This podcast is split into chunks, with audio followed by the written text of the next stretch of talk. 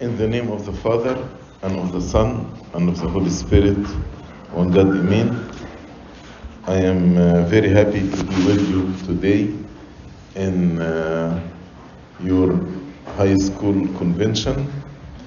Uh, and also, I'm very happy to see this number is attending, and as well as all the Blessed Fathers around you here. It's time actually for fellowship. It's time to see one another, encourage one another. It's time also to experience the fatherhood of the beloved fathers around you. I want each one of you during this convention, before you leave, to meet with your spiritual father to give you guidelines and to give you some helpful uh, instruction how to start the new year that will start in few days. So your life will be dedicated to Christ and also it's time for to give an account of your stewardship an account for your life to repent and to confess. And all of you I want you to partake of the Holy Communion during uh, this time I know your schedule has liturgy every day, midnight praises every day. So benefit from this spiritual time together. Also, the theme of this convention is about identity. I am Christian, I am Orthodox, and I'm Coptic. So today we'll speak about I am Orthodox. So when we say I am Orthodox, what does this mean to you?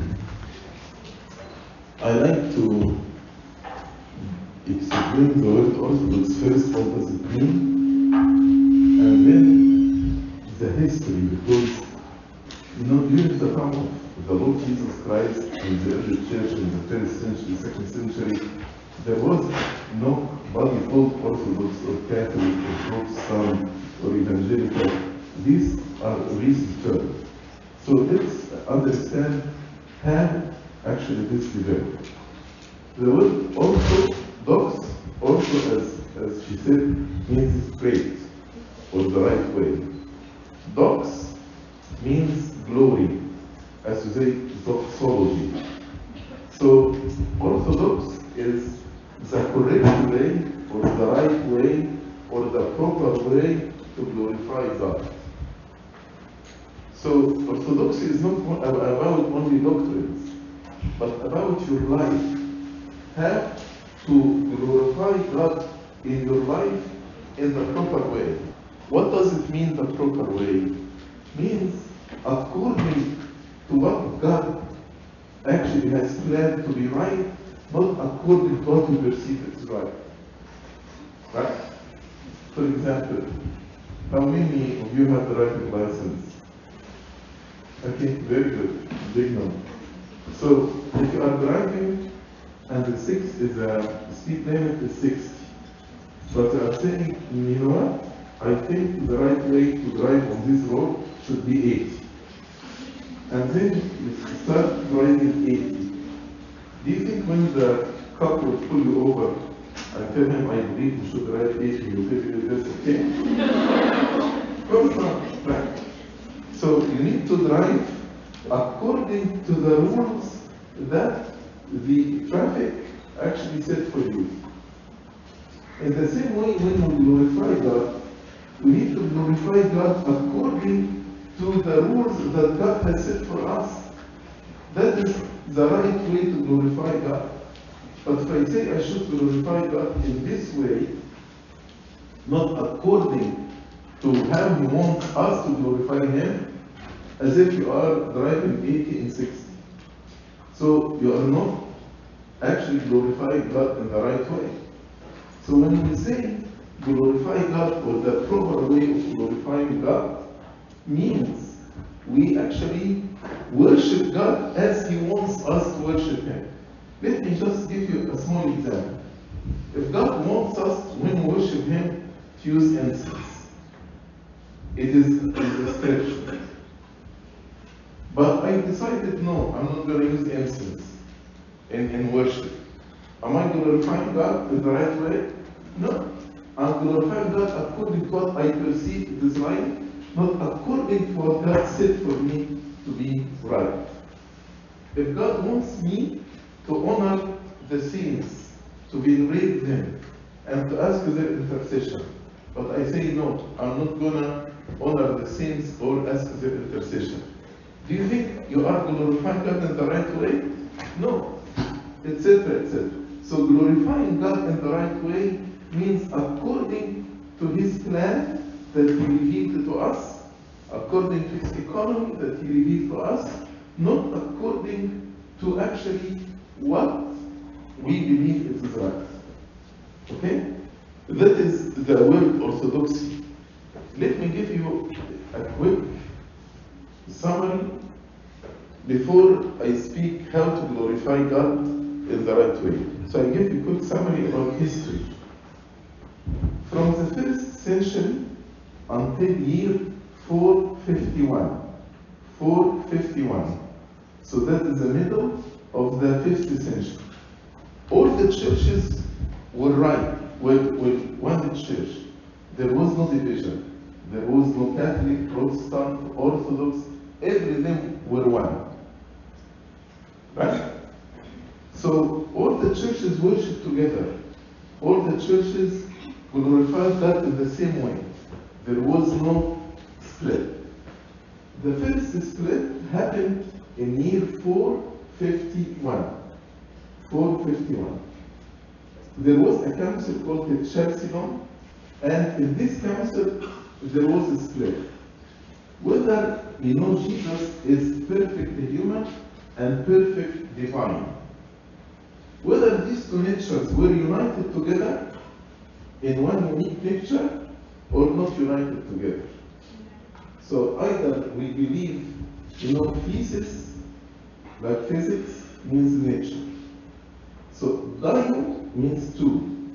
So dio thesis means two natures. Mea thesis means one nature, one from two. You know? So that is the first split. Some churches said no, these two natures are united together, mea thesis. Some churches said no, they are not united together, dio pieces. Two natures and one nature. What do you think? Are we mea or dio? Bravo, to think. Are miaphysis, mea thesis. Right. As you hear it in, in the liturgy, at the end of the liturgy, Abuna, what he says, he speak about the humanity, and he says, he made it one with his divinity, but without three things. Without mingling, without confusion, and without separation. Very good. That's okay. Very good. Without confusion, or mingling, or alteration. Very good. So now the churches became two groups in 451. Two groups. One group believed in mea thesis, and one group believed in dyophysis. Right? Then another split happened in the 11th century. 11th century.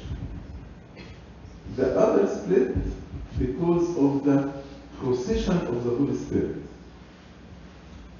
But this split happened among the diophyses, diophysites, not among the intermediate So, some groups said the Holy Spirit proceeds from the Father only. Some groups said proceed from the Father and the Son together.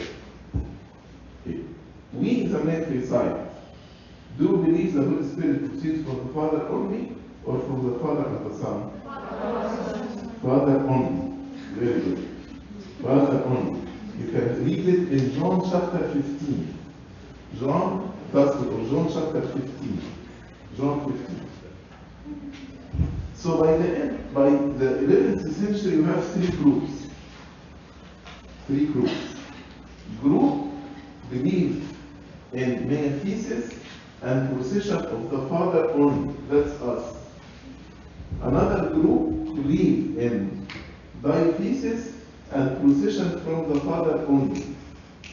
Third group believe from dyophysis and believe from the Father, the Spirit proceeds from the Father and the Son. Right?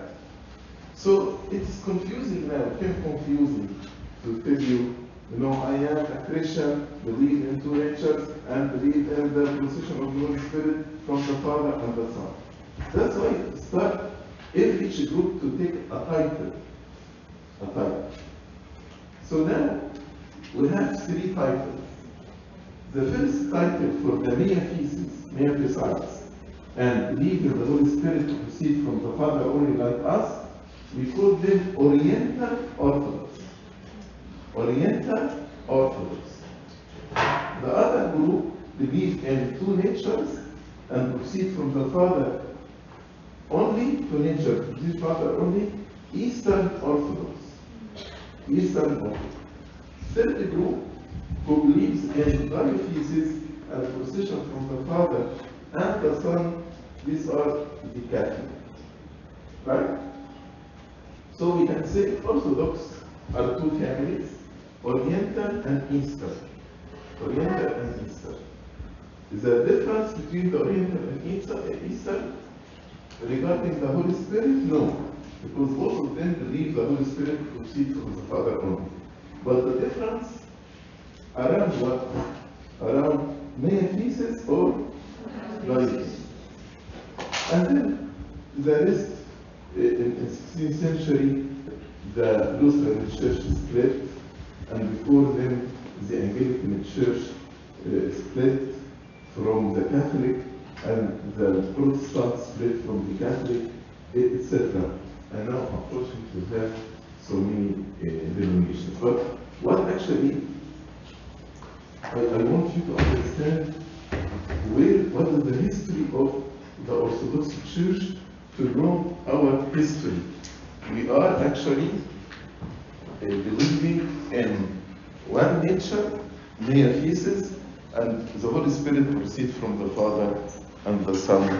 Uh, sorry, the Holy Spirit proceeds from the Father. Okay. What does it mean to be glorifying God in the right way? Actually, I have so many points here. I hope to cover all of them, but I will try to cover the most important points. Number one, to be an Orthodox means to be a disciple. To be a disciple. The Orthodox Church is a church of discipleship. Even the Lord said, if you want to be my disciple, and the followers of Jesus Christ, we call them the disciples. And in the book of Acts, when actually you read the word the disciples in the book of Acts, means the believers. But to whom actually I should be a disciple? Number one, I am a disciple of the church. The church that we know in the creed to say in one only holy Catholic and Apostolic Church. Catholic means universal, not the Roman Catholic. So we are disciples of the church. What, what does it mean to be a disciple of the church?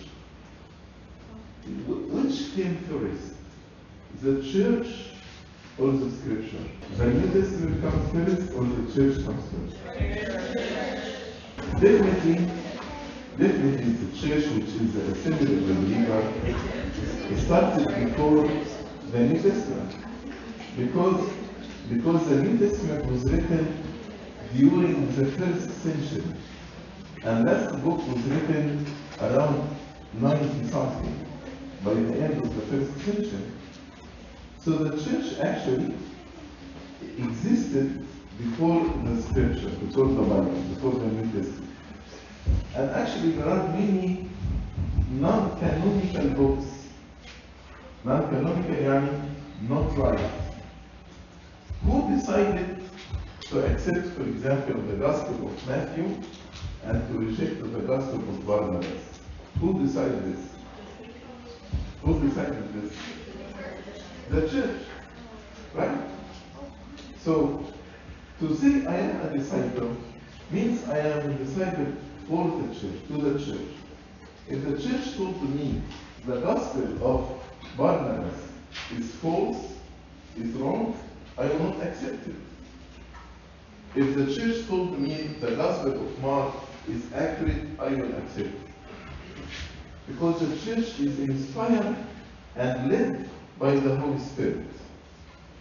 The church is inspired and led by the Holy Spirit. Decided what are the canonical books and what are the non-canonical books. But after the church decided on the canonical and non-canonical books, did the church submit to the Bible, to the Word of God. Meaning, if somebody today came with a teaching different than what's in the scripture, the church rejected. And this is the point of discipleship that I want to explain to you. We are disciples to the church and also are disciples to the book of, to the word of God, to the word, uh, word of God in the scripture. Once the church decided this is the accurate uh, gospel, this is the accurate Bible, now we submit 100% for the Bible. For example, the Bible says homosexuality is sin. Can we say it's not? If we are Orthodox, if we are true disciples of the church and true disciples of the scripture, should we say yes or no? No. Definitely, it is sin. Right? Because the Bible, that is discipleship. So, discipleship, uh, to be an Orthodox, you need to be a disciple. Mean, a disciple means the church is disciplining you, and the whole Scripture also is disciplining you. And the word disciplining you, disciple from the word discipline. Disciple from the word discipline. So, what actually shaped me is the Word of God and the church, the church teaching, the church canons, what the councils of the church decided, especially the ecumenical council. And also, that on an individual basis, we an Orthodox, you need to have a spiritual father. To be a disciple, you need a spiritual father. To discipline you, to guide you, to make you walk step by step in your spiritual journey. Number two, to be an Orthodox means to follow the sound doctrine, as you say, to follow the sound doctrine. This is related happen in the church. Happened because some people adopted wrong doctrine. And I cannot say it's okay, yeah, if you can believe in the procession of the Holy Spirit from the Father and the Son, or I believe from the Father only, that's okay. You can still be friends, you can still be one. No, you cannot be one. Based on what? Based on the scripture. St. Paul in Galatians, in his letter to the Galatians chapter 1, he said, if an angel, an angel came to you and preached other doctrines to you, let him be accursed, let him be excommunicated. And St. John, St. John, the apostle of love, who actually his letters revolving around the word love. St. John said, if anyone comes to you with a different teaching, don't receive him in your home. Don't greet him. If you greet him, you participate in his evil teaching. And read this in the letters of St. John. Then, yes, we love everyone, but when it comes to the, the, the doctrines, because doctrines, what you believe, mandate your conduct, how you live.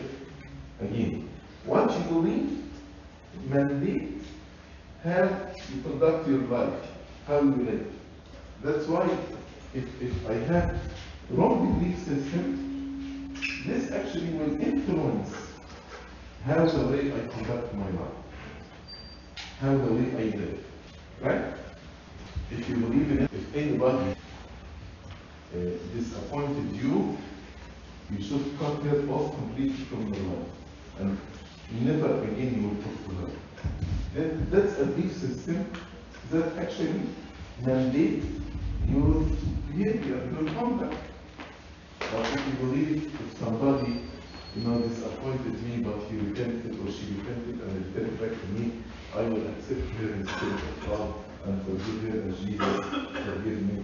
This belief system will actually mandate your behavior. So doctrines mandate our behavior.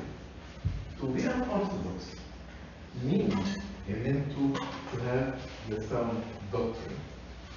And we have no fellowship or no union with somebody who has wrong doctrine, false beliefs, beliefs that are not biblical, beliefs that the church said this is heretical. Do you agree on this? Also, sound doctrine means we are a sacramental church. Sacramental means we believe in sacraments. Because sacraments, or more accurately, mysteries, mysteries, the sacraments or the mysteries actually are the tools in which I am united with God. I have fellowship with God. I am one with God through the mysteries. Now, the difference between the Protestant and the, the Orthodox Church is the sacraments. They don't believe in sacraments. But sacraments are very essential for your own salvation. Without baptism, and actually you get rid of the corrupted nature. And St. Paul in 1 Corinthians chapter 15 said, it is impossible for corruption to inherit incorruption. So if I am still with corrupted nature, how can I inherit the incorruption, the eternal life? So sacraments are very important. And since the sacraments are done in the church, that's why, as St. John Chrysostom said, there is no salvation outside the church. No salvation outside the church. That's why we go to the church like the Ark of Noah. Because the, only those inside the ark will see, but those outside the ark will not see. So there is no salvation outside the church because inside the church actually we receive the holy sacraments. And holy sacraments are essential to uh, my salvation. Number three. So I said, to be an Orthodox means to be a disciple. Number two, to be Orthodox to mean uh, to follow the sound doctrine. And uh, before I go to number three, there is a beautiful picture uh, for Pope Shenouda Uh, in, in which actually explains how Orthodoxy in the middle uh, situation between two extremes. One extreme is Protestant and one extreme is Catholic. Uh, as, as you explained in your answer. Uh, the term Protestant, protest. What, what protest means? To object. Okay.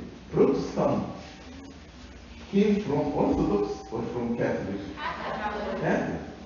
So the Protestants were against which denomination, which group?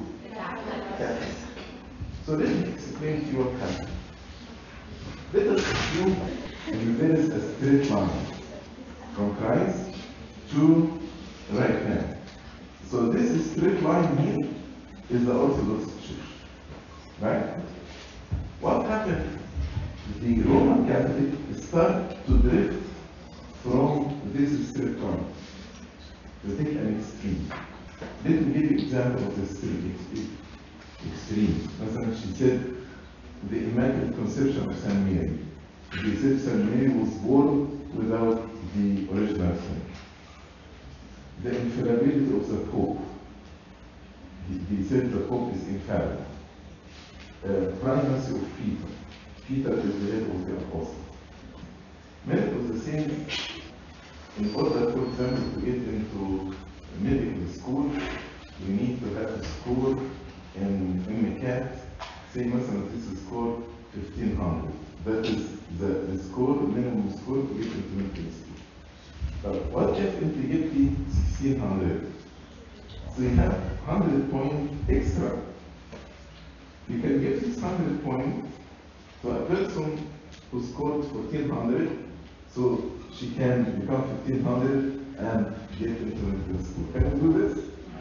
No, definitely. They said that's the merit of the saint. The saints actually performed many works more than what's required to get into heaven. These called merits.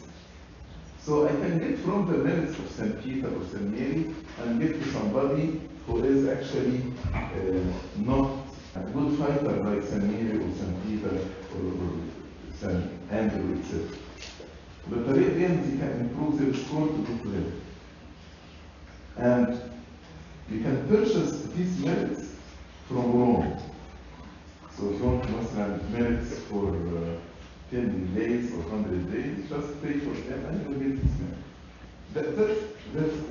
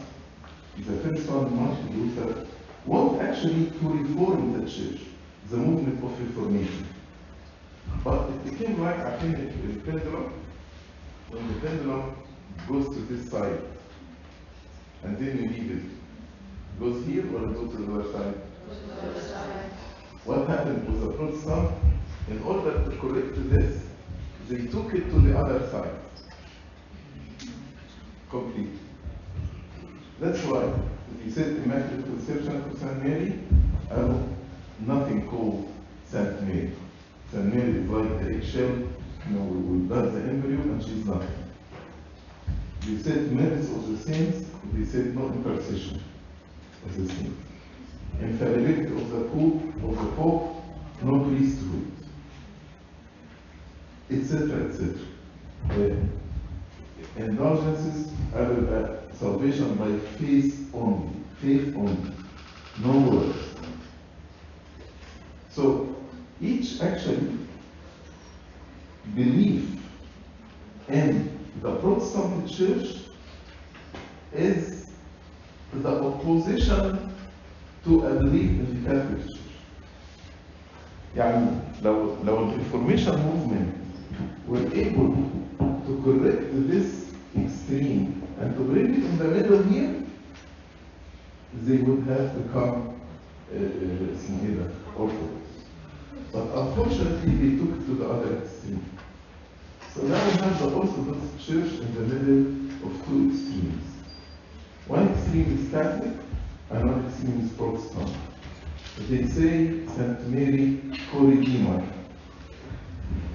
Protestants say St. Mary is nothing. We say St. Mary is the Mother of God. We venerate her, but she needs salvation like anyone else. She says, My Lord magnified, my soul magnified the Lord my Savior. They said infallibility of the Pope. Protestants said no priesthood. Said there is priesthood, but they are fallible. They, they are regular human beings. They are. Merits of the saints. By intercession, definitely Orthodox Church that would no. There is something called merits of the saints. But we can ask the intercession to intercede on our behalf. Etc. So when actually you study Catholicism, Protestantism, you will find there are two images of one coin, but in the middle you will find the Orthodox Church in the middle, between two things. It's a beautiful uh, lecture for Pope Shenouda. It's in Arabic, so I encourage you to listen to it to understand Arabic. Another point, what does it mean to be Orthodox? Orthodox also, also to be orthodox in your worship. In worship, we worship around the altar. We worship in the church. That's a communal worship. But there is another type of worship is individual worship in your inner room. So the worship for an Orthodox believer is both communal, family, and individual.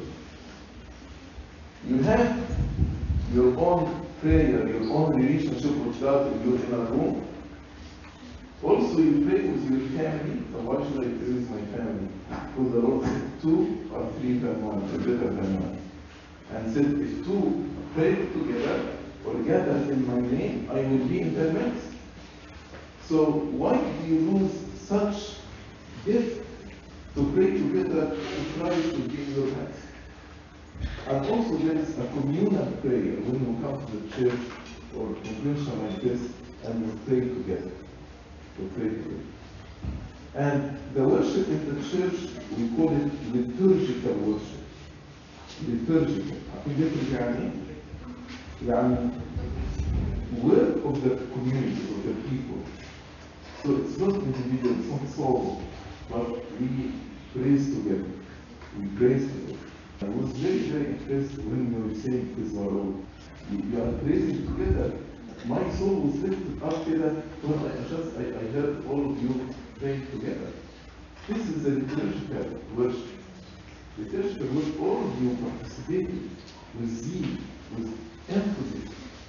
So this is liturgical worship. Can Abuna pray liturgy by himself? No. Can Abuna Nadikin pray liturgy by themselves? No. Can Abuna Nadikin and a third person pray liturgy by themselves? Yes. Yes. So at least we have Abuna and a deacon and people congregation, even represented by one, to pray liturgy. But one person cannot pray liturgy. So that is a liturgy. It is liturgy. Also in our worship, we celebrate fasts and feasts. Both fast and feasts. And fasting, there is communal fast when we fast together, all of us fast together. And there is individual. You can fast by yourself. Of course, with the guidance to your spiritual father. That you can to and will fast this 10 days, 3 days. But the communal fast actually increases the bond between all of us when all of us we pray and fast together. And also, uh, we all we celebrate feasts together. That was celebrating all nativity, the resurrection, the death. All of us, we celebrate feasts together. And in our worship, also there is, we use incense, we use icons, we use candles. Have the incense in the in, in heaven? If you read the book of Revelation, is there any mention of incense in the of Revelation? Yes. Yes. So there is, of course, not physical like ours, but there is incense. You know, should, should, should we use icons in our worship? Yes. Why? But this is a, a, a commandment in the Bible. It says, don't have an image. Second commandment is the big commandment. So this commandment is not about having just an image. The mandate in this commandment not to worship them. We are not worshiping the icons. We are not worshiping the icons. Otherwise, we will be idol worshippers. We are not worshiping in the tabernacle of meeting, there was uh, icons or not? When you study the tabernacle of meeting هتلاقي on the veil uh, كان في the image of cherubim wa- wa- was made actually on on um, on the veil. So here the, the, the second commandment is not about not having icons, but don't worship the icons. I, I'll stop here, but there are more actually to know about what does it mean to be Orthodox. But I are very good by your knowledge, your zeal, by your enthusiasm. Good. Glory be to God forever and ever. Amen.